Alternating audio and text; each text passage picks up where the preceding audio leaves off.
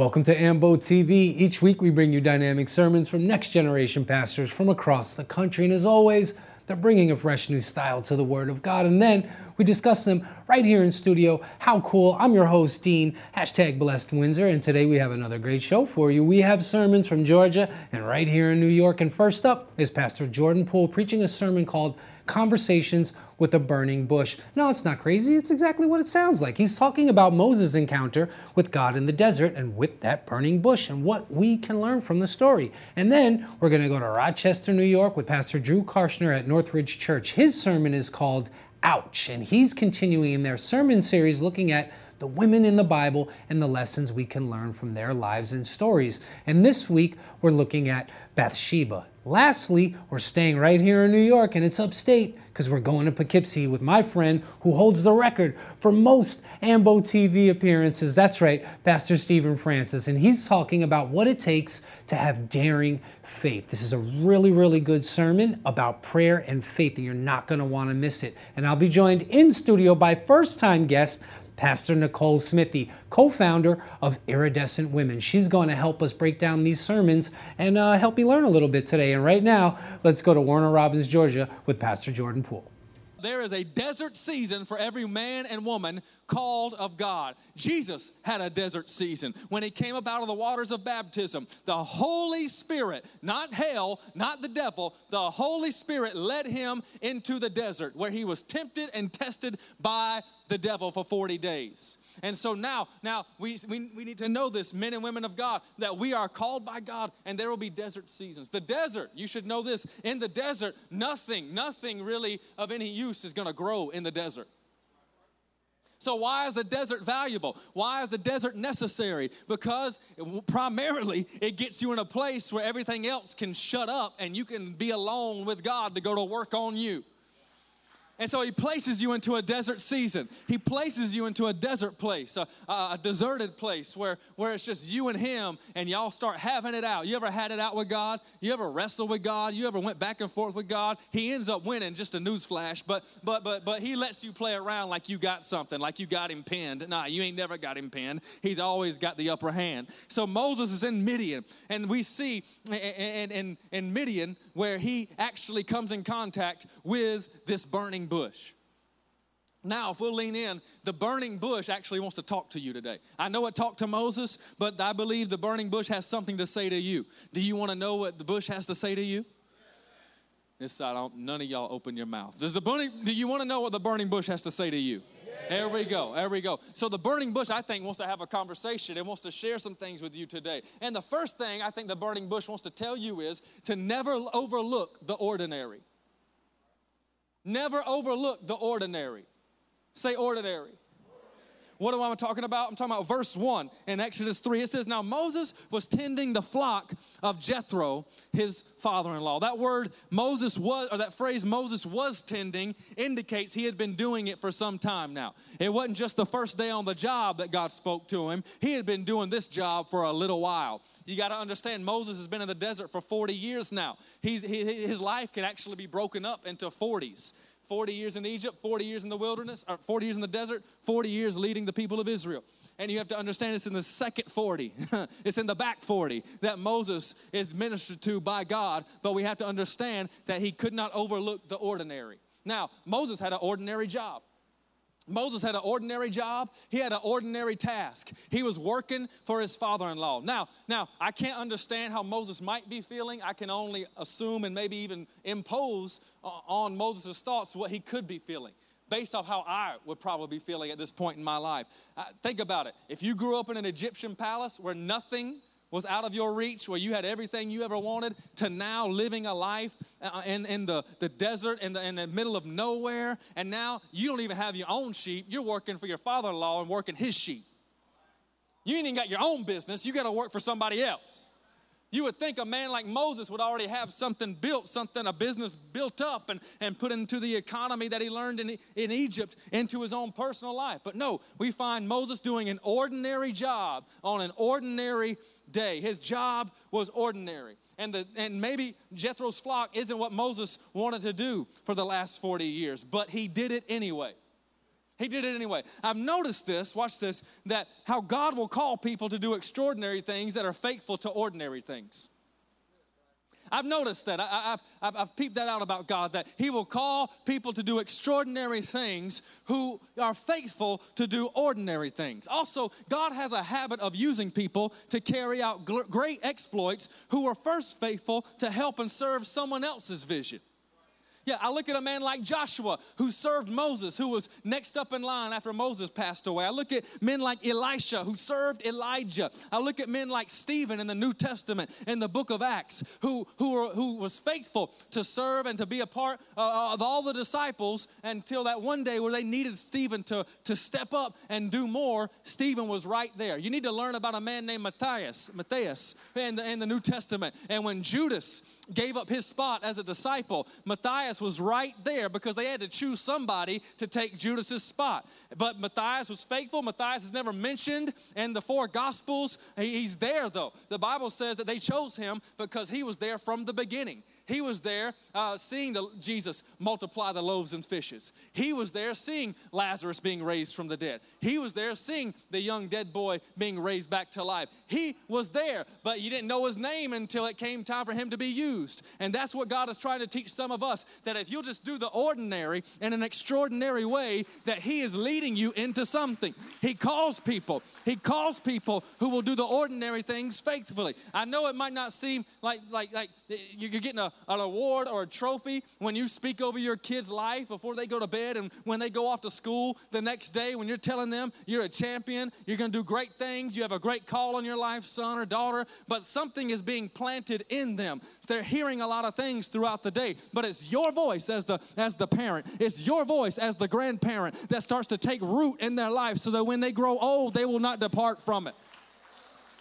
It's ordinary things that create this faithfulness to ordinary things. And some of you are currently in a place of life that's not necessarily where you want to be or what you want to be doing. But watch this your faithfulness in that is being monitored by both your heavenly Father and your adversary. Your heavenly Father and your adversary is paying attention to your faithfulness. Can they stay with it? Are they going to quit? Are they going to quit again? And they're paying attention. Can you do the ordinary things in a faithful way? All right, Pastor Jordan Poole serving up some knowledge today, and with me is Pastor Nicole. Thank you so much for joining us today. I'm so excited to be with you guys. Yay! Yeah, so let's dive in. Yeah. Uh, Pastor Jordan Poole here is talking about kind of being okay with being ordinary, right? Yeah. Um, I want to just kind of get the crux of what he's saying here. So is it more like we should be okay and content with the blessings that we have in front of us instead of always kind of wanting more and wanting the next thing or the better job or the better car? Is yeah. that kind of what he's talking about? Yeah, I think that's a I think that's a big part of what he's talking about, and I think it's a big issue in our culture today, uh, and especially for Christians to try to sort that out. You know, mm. but I I go back to Philippians where the Apostle Paul he says you know, and this is my paraphrase version, but Please. I have found the secret to contentment, right? Like I know how to be content with a lot and content with little. Hmm. And it all leads up to him saying, I can do all things through Christ who gives me strength. And I think sometimes we look for um, extraordinary within ourselves instead of finding the extraordinary in Christ and okay. knowing that if we're looking to Him, He's actually what makes our life vibrant. He's what makes us overcomers. He's what makes us have a story worth telling in our lives. And. I think we see this theme throughout the Bible. We see that actually in Jesus calling some really ordinary men. I mean, these guys, sure. if you understand the culture of the day, right, they were overlooked by society. They were overlooked by the rabbis and the religious leaders of the day, and Jesus chose them. And because he chose them, he saw the extraordinary in them, he called it out of them. They lived extraordinary lives. So I think sometimes we are looking to be extraordinary everywhere and comparing ourselves and trying to find this sense of I've achieved mm. instead of looking to Jesus as our source because when he is the one leading our lives then our lives by default will become extraordinary. I love it. Exactly. Your life by default through Jesus will be extraordinary. Look, plain is cool, vanilla is cool. I like vanilla ice cream. plain is good. Uh, with that, we're going to go ahead and take a break, but we'll be right back with more Ambo TV.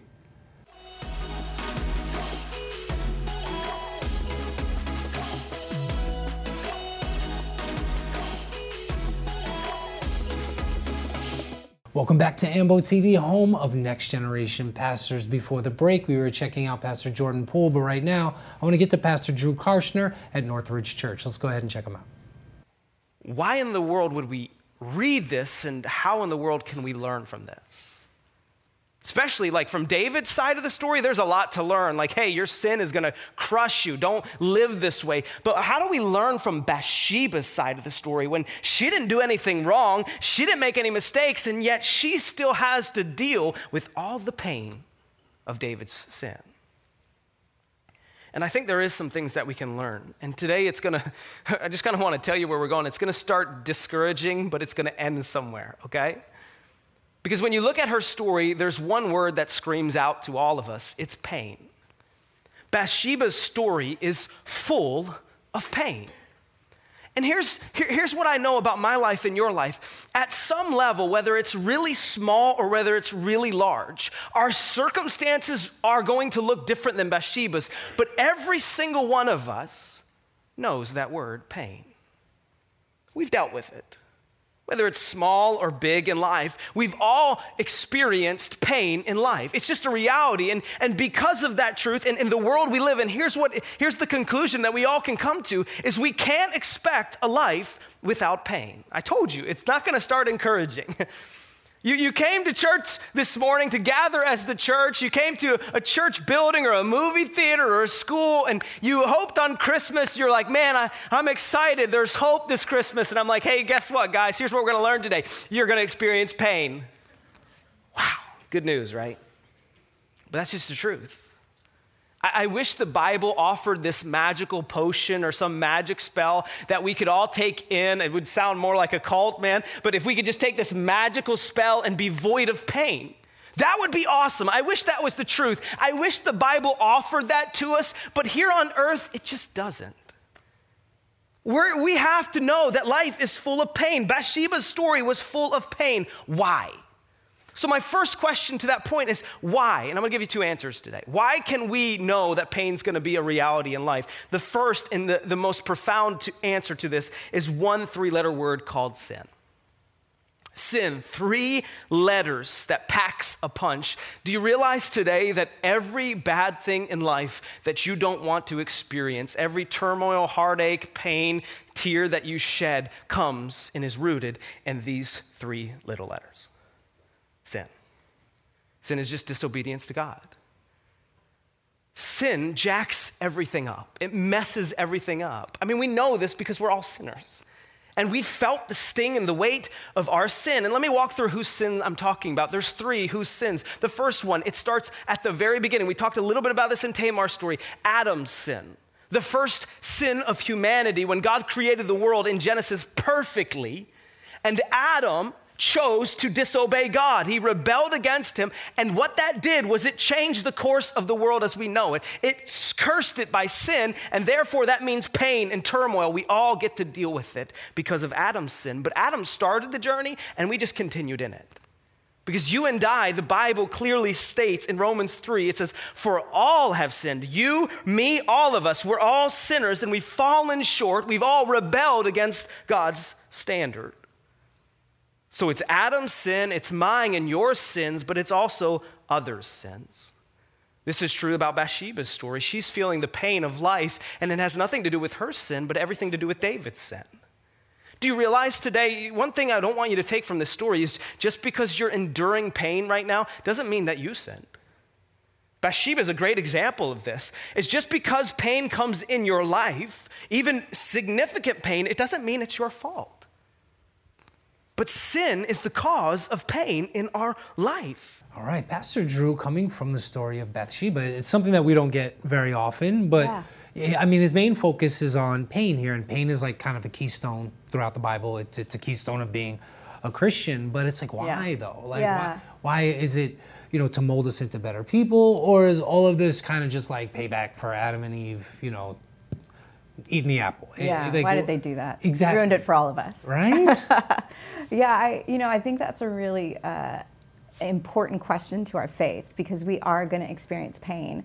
So if we're always questioning why it's happening and frustrated that it's there, then we're going to get stuck, I think, mm. sometimes in, in being able to connect with God through our pain or to find meaning in it.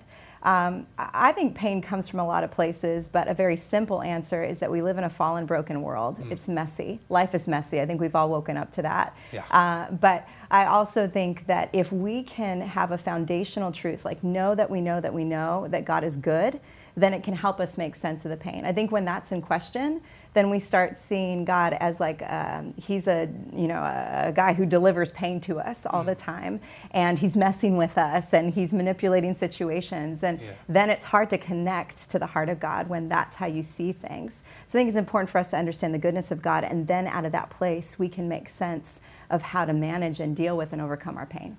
Yeah, that makes perfect sense to me. And with that, we're going to go ahead and throw it to Pastor Stephen Francis in Poughkeepsie. Sometimes we pray and we get what we asked for.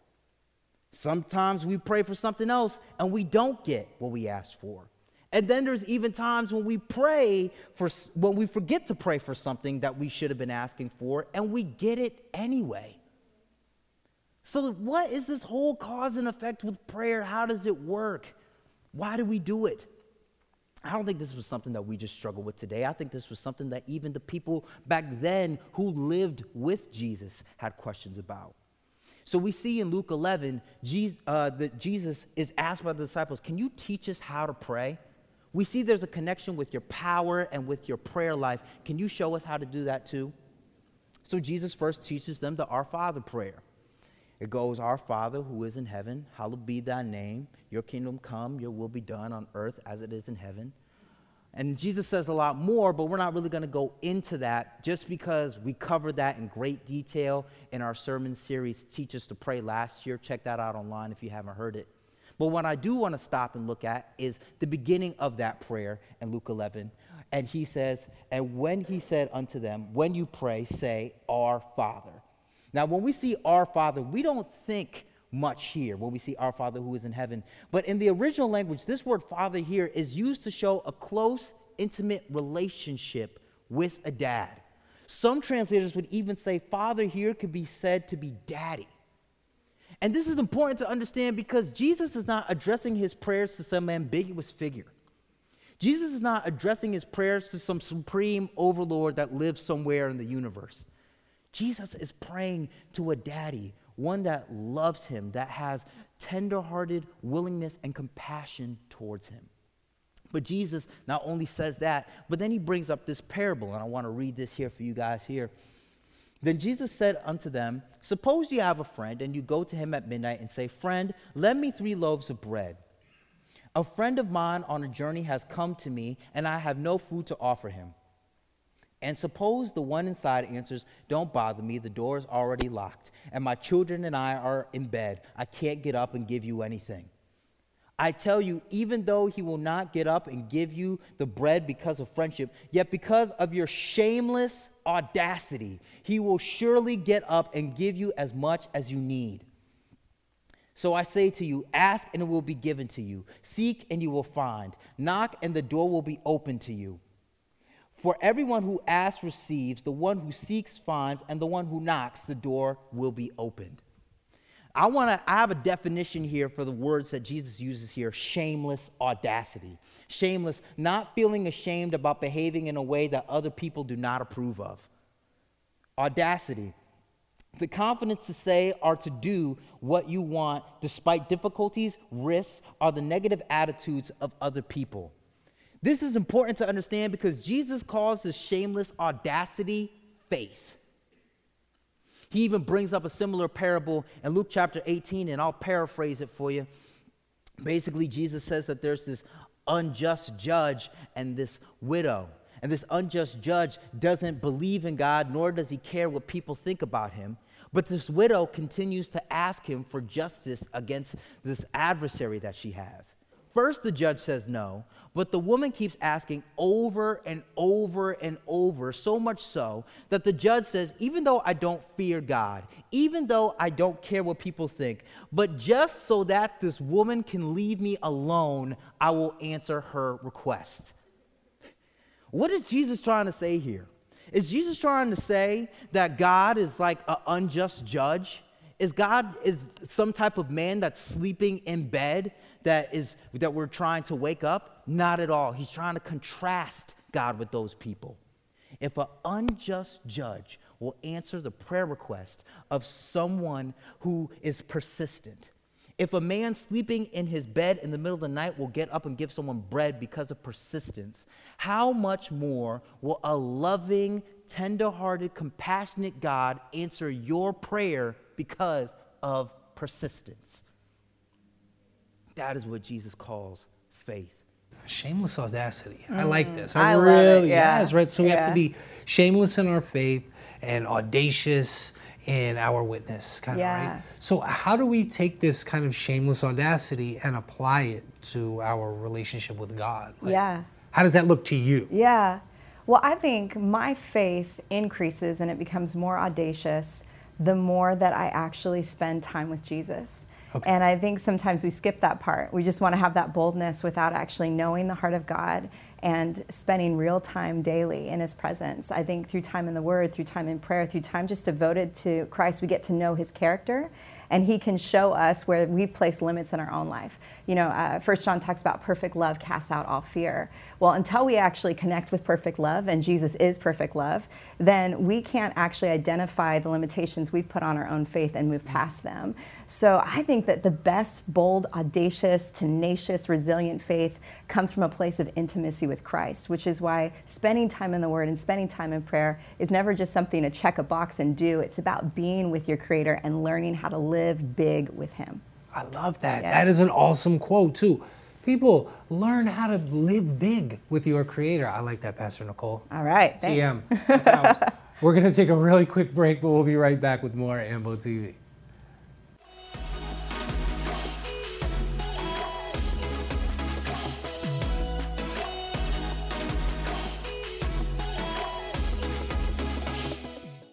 Welcome back to Ambo TV, bringing a fresh new style to the Word of God. Before the break, we were checking out Pastor Stephen Francis, but right now, I want to get back to Pastor Jordan Poole. Let's go ahead and check him out.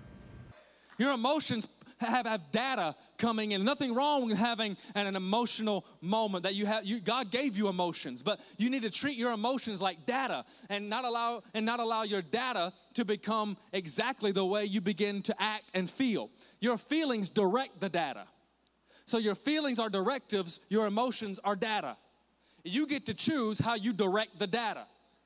In other words, you are in a sort, you are in a sort the custom agent of your spirit and soul. You get to determine who what passport gets stamped to come into the country of your spirit.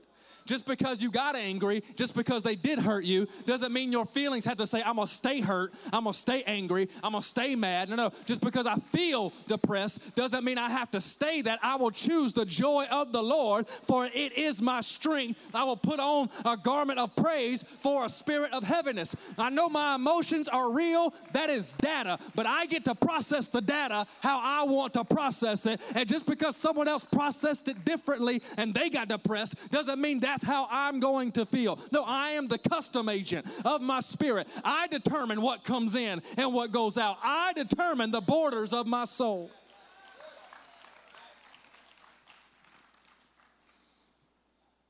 And so Moses, no doubt, can feel forgotten, just like some of us maybe feel forgotten. But then here comes God calling out, Moses, Moses. Can you imagine? No one knows me out here. How does, how does someone know my name way out here? How does, how does, I'm not in Egypt. I'm not where I used to be. See, everybody knew me back then. I didn't think anybody knew me now, especially in the middle of nowhere.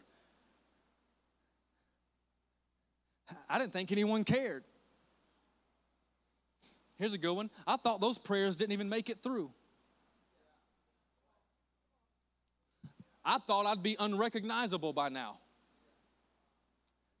Because life has a way of hitting you so tough and hitting you so hard that you can begin to see yourself as I'm unrecognizable to my own purpose. And that's for somebody, some of you think your purpose don't even recognize you.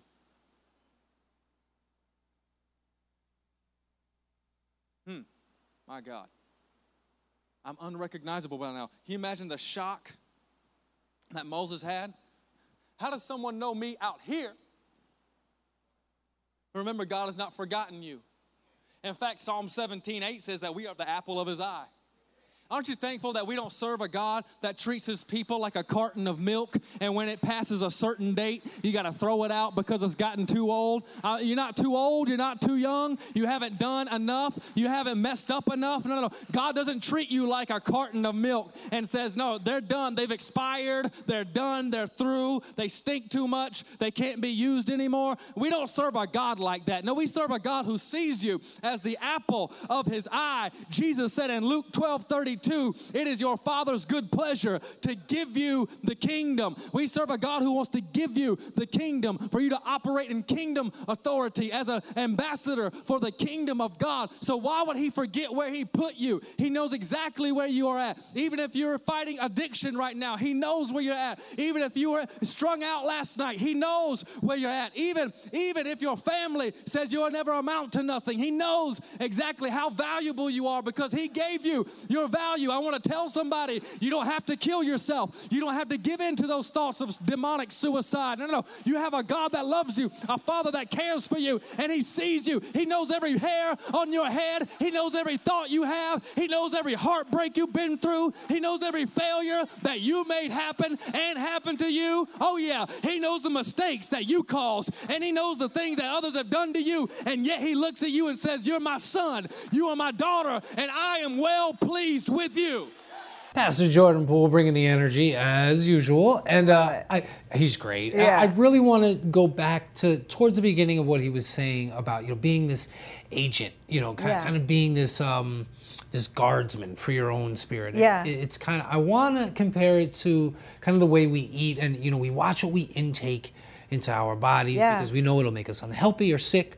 So is that kind of like the same thing here of like kind of almost being a gatekeeper to your own spirit? And- and, Yeah. like, if that's kind of the comparison, how could we be better at doing that? Yeah, I yeah, I think that is a good comparison. You know, uh, Proverbs talks about guard your heart, like above all else, guard your heart. So this is a really important thing for us to apply in our own lives. And uh, when I think about this, I think about it in terms of like soul care. There's actually nothing wrong with emotions. They're really good and God given. Um, they they tell us places where we need to uh, tend to our soul properly and connect with with God. Uh, but I think we have to be really intentional, and maybe that's the right word about what we let in, like what we what we um, are influenced by. And so I think the first part is just like do an inspection. You know, if you're struggling in an area or you feel kind of stuck um, in in a certain place of processing an emotion, then there's probably some influences that aren't helping us there, right? So uh, music we listen to, um, you know, Netflix and the TVs we watch, and the closest relationships that we open up to, are they actually feeding our soul in the way that draws us closer to God? That's really important. I love that idea. And the content, too. I, I'm a big, strong believer in that. The content that we take in Yeah. has a huge effect on our emotions and the way we act. Uh, right now, I want to go ahead and get back to Pastor Drew Karschner. Let's go ahead and check him out. Jesus came to suffer. And if God didn't protect his son from pain, why would I imagine that he would protect me from pain? Ultimately, this is why we celebrate Christmas, isn't it? Not because there's this baby lying in a manger, but because of what this baby came, its purpose and its mission on our behalves.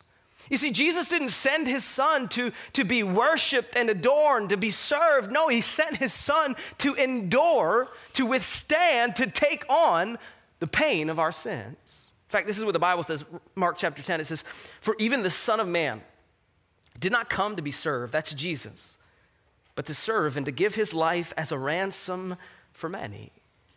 And if you study Jesus' life, you, you'll see there's pain there.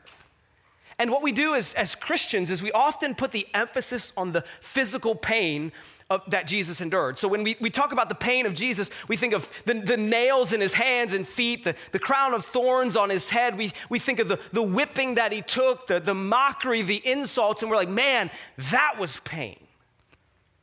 But the truth is, although I bet for Jesus that was significant, it didn't compare to one thing. It was the thing that Jesus never experienced until he was on the cross. Because when he was on the cross with his arms spread wide, he cried out to his dad. He said, Why have you forsaken me? And in that moment, Jesus experienced, I believe, which was the most painful moment of his entire life. It was when he carried my sin and your sin, past, present, and future, on his shoulders, and he bore the weight of our guilt and our shame and our poor choices. And he cried out to his dad, I, I, Where are you, dad? But his dad, in his holiness, God the Father, couldn't look on his son because of his holiness. And so he carried our shame and our guilt and and ultimately our sin on his shoulders. Because the truth is, is Jesus didn't suffer because of his sin, but because of ours. This baby didn't come because it did anything wrong, but because of we did. And here's the part about God that I'm not sure I fully understand. I mean, there's a lot of things about God that I don't think I fully understand. But this is the part of Christmas that, man, I'm not sure I'll ever get my head around. Because I, am a father. If you don't know, I have three kids at home. I have two daughters and one son. And, and you, you, you can relate to this if you're a father or you're a mother or even as a grandparent. Like Ashley and I, my wife, we spend a good amount of our time planning and strategizing to protect our children. Like, I, I, feel like that's my job as a dad is to protect my family above anything else. If I can't protect my kids, I feel like I failed as a dad.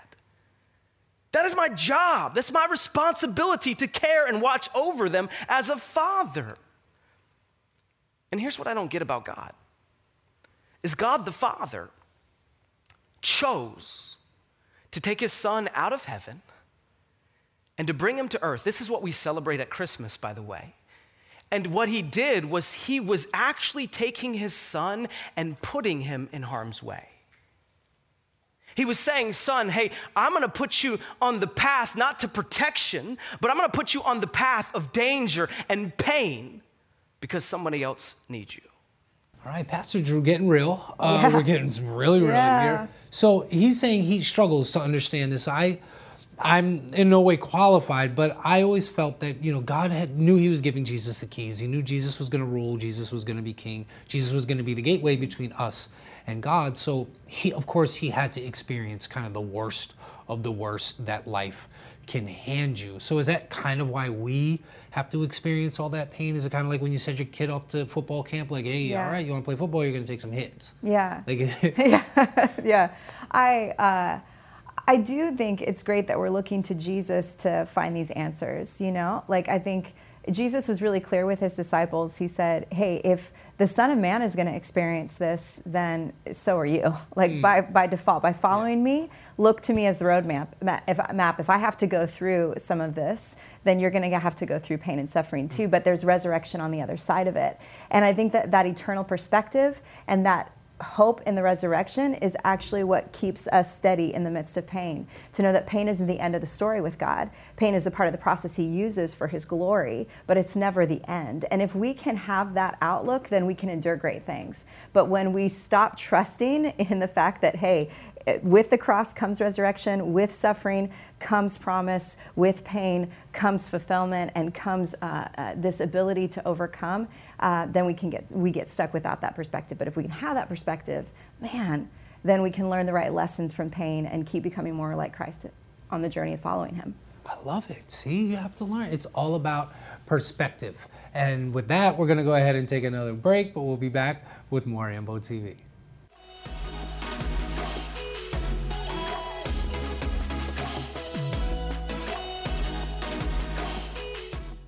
Welcome back to AMBO TV, bringing you next generation pastors from across the country. Before the break, we were listening to Pastor Drew Karschner, but right now, I want to get back to Pastor Stephen Francis. Is it to see an unsaved family member come to Christ? Is it to uh, see uh, something happen at your job or in your life? Is it to get over a sin problem or maybe a sickness that you've been dealing with? But there are certain things that if we come to God about and we pray and we believe, maybe it seems like no at first, but eventually it will become yes because of our persistence. Now, like I said before, this doesn't work everywhere, and I recently realized this in my marriage. You know, uh, first off, I need to make a huge shout out. If you're a married man in here and you love your wife, can you make some noise in here for me? Let me know where you're at here in Poughkeepsie. Yeah! I'm proud to be a part of that team. I love my wife. I'm happy to be married. But I've realized now, since being married, that there's just certain things to keep a happy marriage that you just have to give up. I don't play video games as much as anymore as I used to since I've been married. I notice I watch a lot of HGTV now since I've been married. I got a witness over there.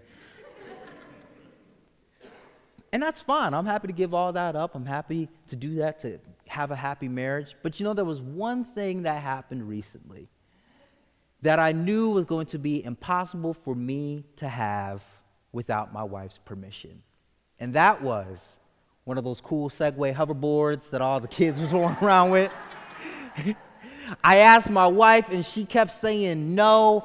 And she was like, What would you do with that thing anyway? And I was like, Do you imagine how cool I would be if the next time I preach, I'm on one of these things and I'm rolling around and all of that? She ain't buy it. I don't blame her. But either way, I wanted it. So I tried to take this whole prayer changes things to heart, and I prayed that God would change the heart of my wife. But instead of God changing the heart of my wife, He changed my heart after I actually tried one of those things. And I actually have a quick video of me trying it that I want you guys to see. Here, real quick, yeah. it did not work out for me at all. I decided to move on. but you know, there's a lot more serious things that we're praying to God about. And in Luke 8, we see one of those things with Jairus was to see his daughter healed. Now, a few things that we should know about Jairus. Once again, Jairus was a significant person because he was the leader of the local synagogue. Few reasons why this is important. Back then, the religious leaders didn't believe Jesus was who he said he was. They thought he was just some carpenter boy trying to make a name for himself. The second reason why this is important is because Jairus is so significant in the, com- in the community that he's also a person of influence. There wouldn't be such a big crowd following Jesus and Jairus to Jairus' house if Jairus was a nobody. So, this also makes us know that Jairus probably had the best doctors in the community already in his contacts. Jairus probably could have afforded the best medications for his daughter, but nevertheless, we see Jairus in a humiliating fashion falling at the feet of Jesus, begging for him to heal his daughter. And this makes us know this that faith is born when human effort fails. Jairus didn't have anything else left. And let me be clear when I say this I'm not saying that we as Christians should not use medications. I believe that we see incredible miracles every day because of the advances in modern medicine. But I also believe that there's sometimes when the medicine we use doesn't work. Or maybe it's another situation outside of sickness and there's no one who can help us or we can't help ourselves. And it seems in those moments we start to build faith. I think that's the reason why we don't see big things of faith happen in our lives all the time because we just don't really need faith as much as other people do. I don't pray every morning for God to give me the strength to get out of bed and brush my teeth and put clothes on. I don't pray to God every morning to find water and food to eat. Now, depending on who's cooking the food, I'm to pray that I don't die from the food. But at the same time, that's just not at the top of my prayer list because all of that is around me. At the same time, in places like Haiti, or some parts of Africa, or some parts of South America, all over the world, even, there are people that are praying for those things every day. And what's so ironic is that even though many of us have those things that they are desperately praying for in other countries, many of those people in other countries have more faith and also a closer relationship with God than we do. And I think that's because they have the shameless audacity of praying so often. Now, I don't believe that in order for us to have a close relationship with God, that requires for us to go through hardship and to have tough times. But I also believe that we should have a audacious, a, a, a shameless audacity with our faith that's also not just for emergencies, which is what we usually use our faith for. Matter of fact, I think faith is a muscle that God gives us that if we don't use it, will frail easily. So, how then do we grow in our faith, especially here in America? I think it grows through two ways. Faith grows from a relationship with God. You know, I'm standing up here talking about how Jesus is this tender-hearted, willing, and compassionate person. But you know, none of that is going to matter for you tomorrow if you don't have a relationship with Jesus for yourself that tells you that. Jesus prays to God saying, Our Father, our Daddy. But most of us, when we pray, it's more of us kind of calling customer service because we have a problem. So, how then do we have that intimate relationship with the Lord then? The same way we have an intimate relationship with everybody else. We take the time to get to know Him. We take the time to read His Word, not out of religious obligation, but so that we can understand more of who Jesus is, why He does what He does, why He says what He says. We take the time to pray, and not to pray so we can just keep asking Him for more stuff, but we take the time to pray so that we can just understand Him more, so we can ask Him to interact more in our lives, and that we can have a closer walk with Him. Pastor Stephen Francis wrapping it up for us, and, and I really love that he is addressing Father God. Yeah. You know, it's God the Yeah. Father here. And, you know, I, I want to go a little bit off topic, but not too far. Um, you know, because he's talking about something that's really important to me. And, and I think that when we talk to other people or when we are, you know, witnessing to other people, Yeah. sometimes we can be a little pushy when Yeah. it comes to, you know, some of our friends that, that that aren't believers, they're, they're not kind of in the flock yet. And this is something, and, and pastors pointing this out, this is like introducing somebody to a new father. And it, it's a relationship you don't want to just thrust and force on somebody. So, Right. So, like, what would be your process on nurturing a relationship with God, a really healthy relationship? Yeah, to, to help somebody else do that. Yeah. Or for myself. Or yourself, either okay, or. both, Yeah. Uh, you know, there's so many great things that we can do on a regular basis, but I think the three most important ones would be uh, reading God's Word Okay. and really getting acclimated to it, prayer, and having quality time and, and uh, of connection with uh, Christ centered community, with other believers who are actively growing in their faith as well, and being real with them. I think All we right. live with too many masks, you know? So be real, ask questions about faith, say, This is where I am in my journey of faith, and then time in God's Word. You know, there is nothing that's going to replace us knowing truth. Truth sets us free. If we want to get to know Jesus, then we've got to read about him. We've got to read these stories. We've got to take him to heart and say, God, what are you speaking to me through your word? It's not just an ancient book, it's living revelation for us. And so if we want to grow in our faith, then we've got to like fall in love with the word of God. And there's so many places we can start. My sister says, because I'm long-winded, it doesn't have to be everlasting to be eternal. So, you know, it's not about the amount of time you spend in God's word. It's just finding that time every day where it's like, you know what, undistracted, I'm going to pray and I'm going to read and I'm going to learn something today about God and I'm going to let the Spirit of God speak to me. That's how we grow in our faith and grow in a relationship with God. I love that process. That's amazing. And while Pastor Nicole and I argue over who's the more long winded, we're going to go ahead and take another break, but we'll be right back with more Ambo TV.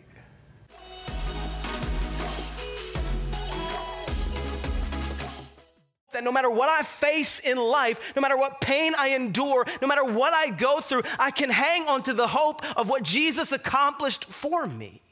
That's a great thing about lineages. Jesus' lineage, although it was messy, it produced perfection, or for us, it produced hope. All right, Pastor Drew wrapping it up for us. And as we do at the end of every show with our short clip, I like to ask our guests to give us uh, some scripture that kind of ties in to the clip that we just watched. Well, for me, the theme is hope. And Hebrews 6, I'm going to read from the Passion Translation, starting in verse 18, says, So it is impossible for God to lie, for we know that his promise and his vow will never change. And now we have run into his heart to hide ourselves in his faithfulness. This is where we find his strength and comfort, for he empowers us to seize what has already been established ahead of time an unshakable hope. We have this certain hope, like a strong, unbreakable anchor holding our souls to God Himself. Our anchor of hope is fastened to the mercy seat, which sits in the heavenly realm beyond the sacred threshold, and where Jesus, our forerunner, has gone in before us. I love that.